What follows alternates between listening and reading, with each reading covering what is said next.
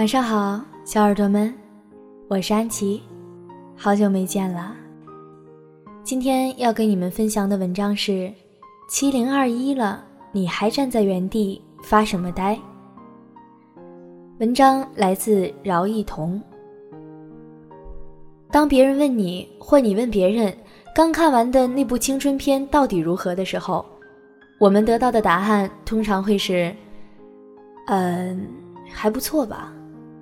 但如果你问一个看过《天才枪手》的人一样的问题，他会从椅子上站起来，盯着你的眼睛，好似他在为那个电影搞销售。太好看了，我跟你说，那个事儿我也干过。爱情有趣，所以有爱情片；犯罪有趣，所以有犯罪片；做爱有趣，所以才会有 AVGV。但青春太无聊了。还有什么比看一群小屁孩上学、放学、恋爱、闲聊更无聊的？所以有趣的是，这群小孩没那么乖。《天才枪手》是一部泰国电影，改编自2014年轰动一时的亚洲考场作弊案，讲述了天才学霸利用高智商考场作弊谋取暴利的故事。如果你追求的是一个被电影折磨到紧张到坐立难安，甚至想接个电话逃避，满身大汗却不知道剧情如何发展的体验，那么看《天才枪手》绝对是不二之选。这部泰国电影碾压了太多的枪战犯罪片，就算你能云淡风轻地说出“我知道，我看过一千次了”，主角不会被子弹打中的。你也绝对拿不准，那个高中生作弊会不会被抓？电影里讲述的犯罪十分有趣，观众看犯罪片都是一个心理：警察会抓到他吗？犯人会逃之夭夭，把法律视为粪土践踏吗？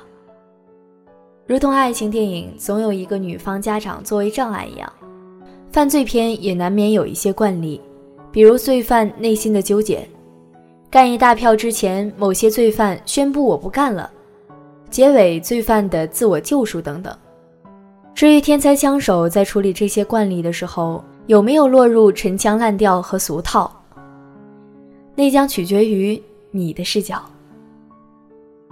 电影出色的地方很多，先说选角，选角一直是一件难事，太漂亮说是整容脸，太丑说是不上心。不丑不美就变成了大众里面的浮云，辨识度不够高。但天才枪手的选角绝对秒杀这一切所谓的个人标准。他并非由大众的第一印象，而是从记忆中选出那些角色。就好像，嗯，你小学时代那个成绩最好的女生，她不一定是最漂亮的，但她也不是书呆子。你看到他第一眼，就会有一种似曾相识的感觉。优等生也不一定是戴着眼镜、蓬头垢面的小孩子，千金大少爷也不一定是西服、微胖加上满脸油光。看起来像绿茶婊的人，却好似你生命中的某人一样，也可以为了友谊落泪。对，比起相貌，这些人物在抉择上真实到让你怀疑。这不是一部电影。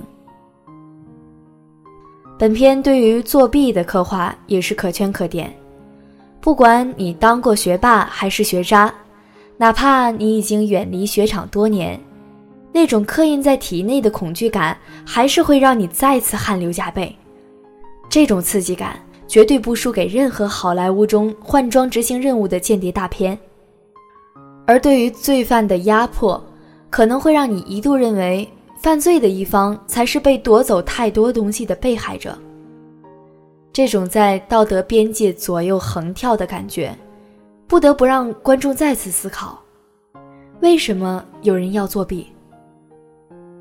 说白了，大多数人儿时多多少少有过一些作弊、帮人作弊、抄作业这些行为，可能是平淡无奇的一次日常作业，也可能是无足轻重的一次小考。寒窗十年过去，这些当年的心惊动魄，可能早已成为茶余饭后的杂谈。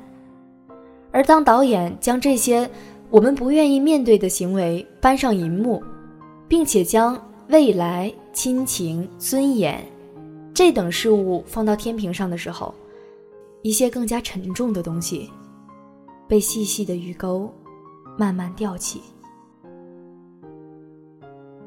就算你不作弊，这个世界也充满了欺骗；但就算这个世界充满了欺骗，你还可以选择对自己诚实。电影中有这样一个场景：男主和女主两个人坐着电车去进行一场谋划已久的横跨两大洲的惊天作弊。两个少年面面相觑，手中握着播放着适合学习时听的古典音乐的手机，眼神中不仅是一次进行犯罪冒险的悸动，害怕失败的紧张。同时，还是一个看共犯者的眼神，是一种病态扭曲的依赖。而这一场景无疑将这部电影即将到来的高潮铺上了最好的照应——犯罪片的高潮。犯罪片的高潮，便是最大的一次犯罪和监考考官的较量。而更为重要的是，犯人是以什么样的心态？来看待这场冒险的，是怯懦迷茫，亦或内心雀跃？而女主作为模特出身，在此处给观众传达的眼神，绝对是艺术品级别的表演。年少若有若无的爱情，就这样心服口服的输给了轰轰烈烈的命运。在我看来。这才是电影真正的高潮所在。如果你看完这个电影觉得有一丝不爽，那也没办法。有些人抱怨电影没有给你一个答案，正如《天才枪手》中男女主角的结局，对作弊的态度，那些作弊者的下场。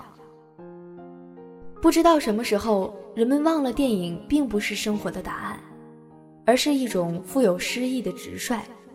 电影只负责将那些生活中人们避而不谈的部分摆到你面前，并且用自己的方式跟你说：“生活就是这样，就如我所写的故事。”